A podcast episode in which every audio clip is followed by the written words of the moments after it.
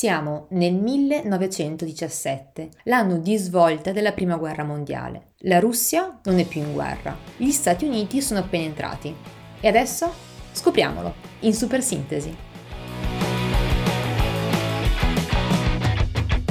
Ancora prima di essere l'anno della svolta, il 17 è l'anno in cui in tutta Europa si susseguono una serie di manifestazioni contro la guerra, sia perché cominciano a scarseggiare le risorse e le persone sono ormai ridotte alla fame, sia perché le continue notizie tragiche di centinaia di migliaia di morti che arrivano dal fronte abbattono il morale della popolazione. Anche al fronte sono sempre più frequenti i fenomeni di insubordinazione e ammutinamento tanto che il Papa, Benedetto XV, arriva a chiedere di porre fine all'inutile strage, così la definisce, e cominciare a valutare una pace.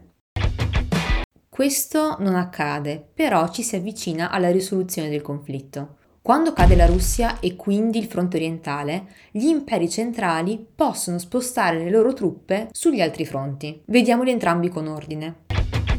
Il 24 ottobre del 17 le forze congiunte austriache e tedesche attaccano le linee italiane sull'Alto Isonzo e le sfondano vicino al villaggio di Caporetto. È una disfatta, la parola Caporetto tutt'oggi ha assunto proprio questo significato.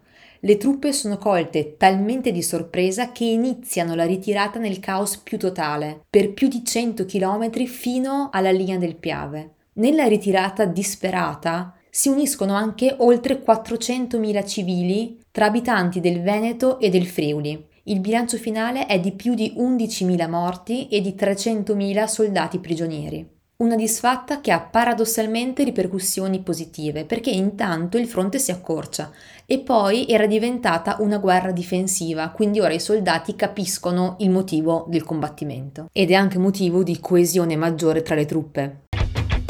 Nel frattempo, il comandante supremo Cadorna, che ha addossato tutta la responsabilità della sconfitta all'esercito, viene sostituito da Armando Diaz, che ha sicuramente metodi più umani nei confronti delle truppe.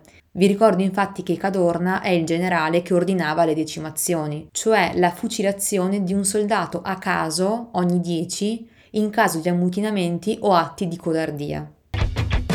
Nell'estate 1918 gli austriaci tentano un attacco sul Piave, che però viene bloccato. Sono a questo punto gli italiani che in autunno contrattaccano nella battaglia di Vittorio Veneto. Gli austriaci non riescono a resistere a lungo perché intanto si stava sgretolando la coesione interna dell'impero, dal momento che cecoslovacchi e slavi avevano intuito che se gli imperi centrali avessero perso sarebbe stato più rapido per loro il processo per l'indipendenza e quindi con gli austriaci al crollo l'esercito italiano riesce a prendere Trento e Trieste e continuare l'avanzata, fino a che il 4 novembre del 1918 l'Austria firma l'armistizio.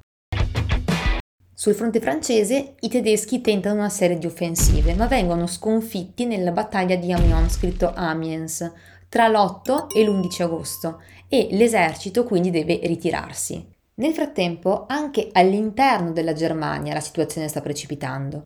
A novembre, a Kiel, dove c'era il grosso della flotta, i marinai si ammutinano e si uniscono alla rivolta contro le istituzioni imperiali. Il 9 novembre Guglielmo II è costretto a scappare in Olanda e viene proclamata la Repubblica. Due giorni dopo, l'11 novembre, viene firmato l'armistizio.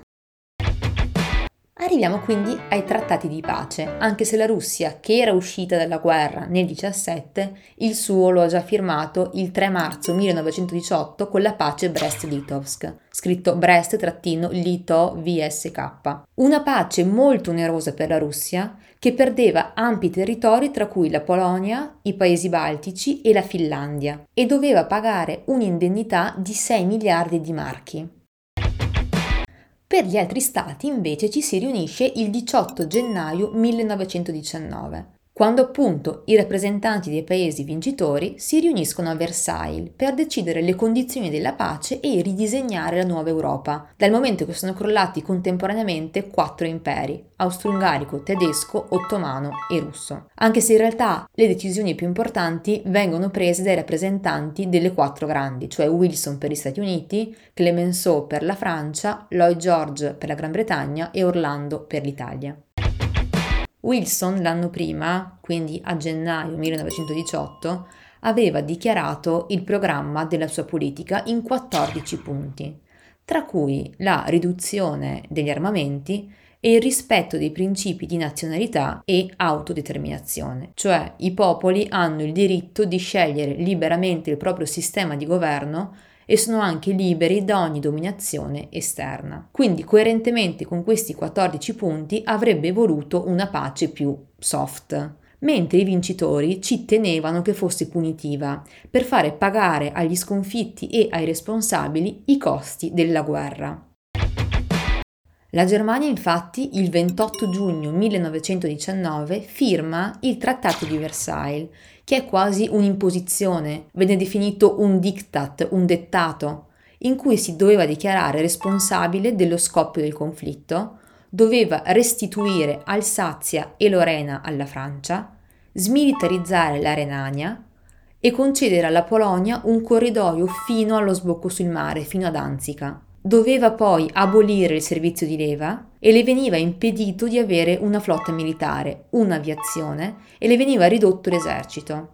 Inoltre le colonie africane venivano affidate a Francia e Gran Bretagna perché le accompagnassero nel processo di indipendenza. Infine doveva impegnarsi a pagare enormi somme come riparazione per i danni subiti a causa della guerra.